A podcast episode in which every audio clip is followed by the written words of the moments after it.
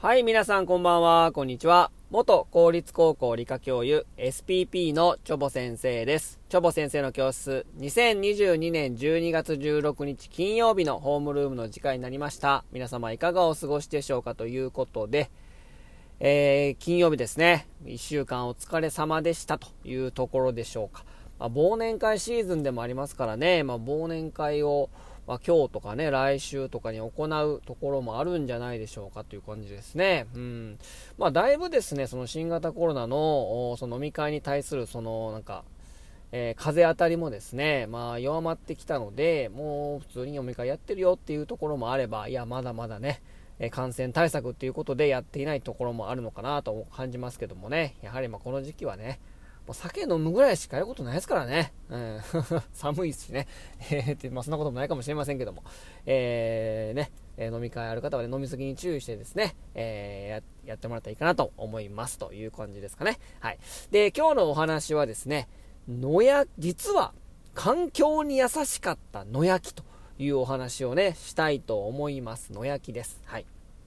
えー、まあ以前ですね、えー、ダイオキシンの話をしたと思うんですけど、まあ、ダイオキシンね、なんか物を燃やすと必ずね、ダイオキシンっていうのは発生するんですね。で、ダイオキシンっていうのは非常に毒があるということでですね、えー、まあ、家庭で出たゴミをですね、庭で焼いたりとかですね、そういったものを燃やすことっていうのはですね、えー、ダイオキシンが発生するからダメみたいなね、えー、ことになってると思います。私もですね、回覧板でですね、えー、野焼きやめてくださいみたいなね、えー、あの、回覧板来たことあるので、えー、まあ、今ね、その、まあ、よくね、多分、畑とか、まあ、ご家庭とかで出たゴミは、結構燃やしてた人が多かったと思うんですよね。まあ、そのダイオキシン法ができる前ね、えー、あったと思うんですけど、で、まあ、ダイオキシン法っていうですね、法律ができてからですね、まあ、野焼きとか、えー、むやみやたらにですね、えー、物を燃やしてはダメと。学校にね、焼却炉ってあったと思うんですけど、まあ、そのダイオキシン法ができてから、一切燃やさなくなりましたし、焼却炉っていうものが、まあ、今の子供たち、学校通ってる子供たちは、焼却炉って何みたいなね、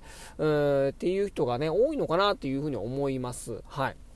で、えー、このね、野焼きが、まあ、禁止されてた、ね、禁止されていったわけですけども、実はですね、この野焼きっていうのがですね、非常に環境に良くてですね、一番の、まあ、SDGs なのかな、まあ、持続可能なね、えー、ことなんですね。これ何か、なぜかと言いますとですね、えー、例えばですね、えー、豊かな自然がある熊本阿蘇の草千里ではですね、春の訪れとともに今でも野焼きをしているんですね。で、え、ー、と、この草千里の草原がね、約2万2000ヘクタールのうちの約7割に当たる約1万5000ヘクタールが野焼きによって保たれてますね。だから焼くと、まあ、物燃えるし、雑草燃えるから、まあ、良くないんじゃないのとか思うかもしれませんけど、この燃やすことによってその灰がですね、次の草の栄養になるんですね。まあ、物を燃やすとですね、まあ、炭になりますよね。まあ、それにたくさん有機物が、ね、含まれてますし、えー、草の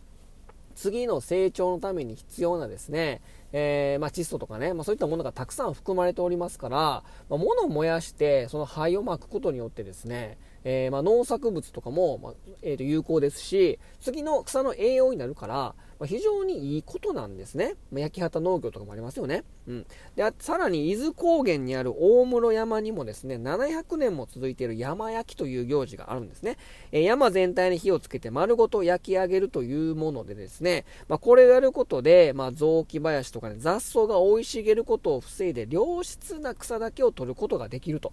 いうことですね、まあ、環境破壊どころか、きちんと山の保全のためにですね、手入れになってるんですね。今ですね、まあそういったね、えー、野焼きとか、物を燃やすのあかん、大抑止に出るし、環境破壊だっていうことでですね、放置された山林がたくさんありますよね。そうするとですね、えー、林床はなんか雑草生えてるし、なんか暗いし、えー、の、物を燃やすことによって栄養分になりますから、木々とかも非常に有効な栄養分が取り入れられるから、非常に肥沃なね、木ができるんだけど、なんかもう痩せ細った木だらけでですね、なんかもう放置された山ってですね、非常に栄養分もないし生態系も豊かじゃないんですよね。だから、何か物を燃やすと悪いものっていうイメージがついてるから、物を燃やしてそういったサイクルを回してあげた方が、山にとっては、自然にとってはいいんですよね。うん。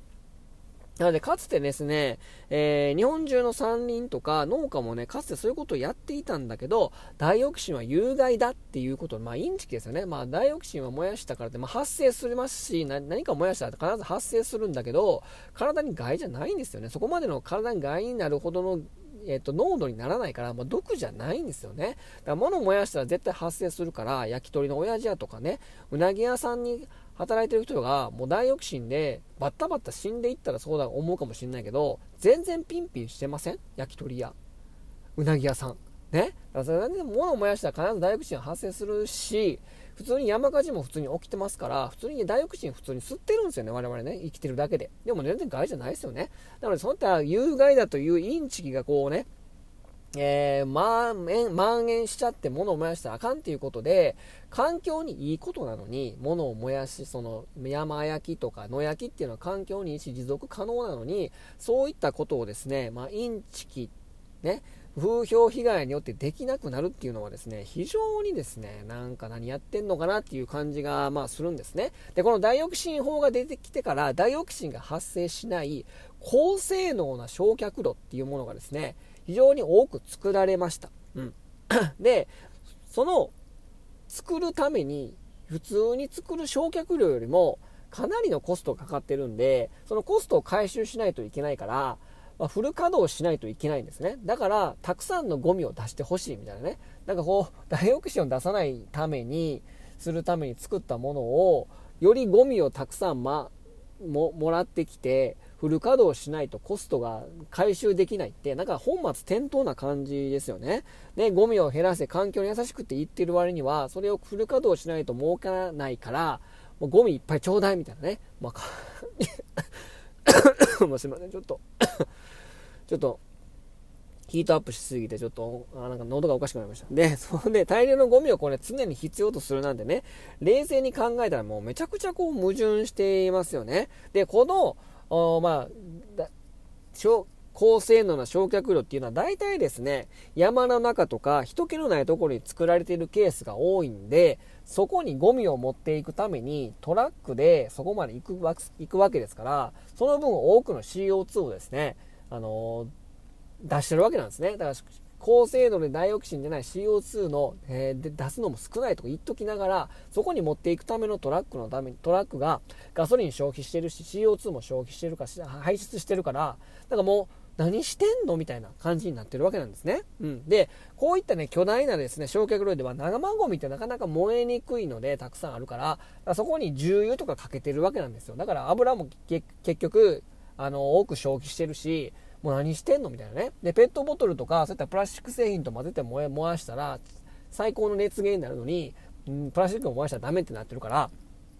本当にもう、環境にいいって言いときながら、もう環境に悪いことばっかりしてるし、まあ、こういった科学的なことで判断すれば、そういったことはおかしいよってなるのに、まあ、非科学的なことが正しいとされてる世の中ですから、今ね。だからこういったことになると本末転倒っていうか何やってんねんみたいなね、もう感じなんですね。だから、まあ、野焼きとかそういったものは燃やすことによって次の栄養分になりますから、野焼きこそが SDGs だし、そっちの方が環境にもう優しいんですね。うん、なので、まあ、環境に優しいという触れ込みでですね、定着させたシステムのために、環境に優しいことができなくなっている世の中っていうものは、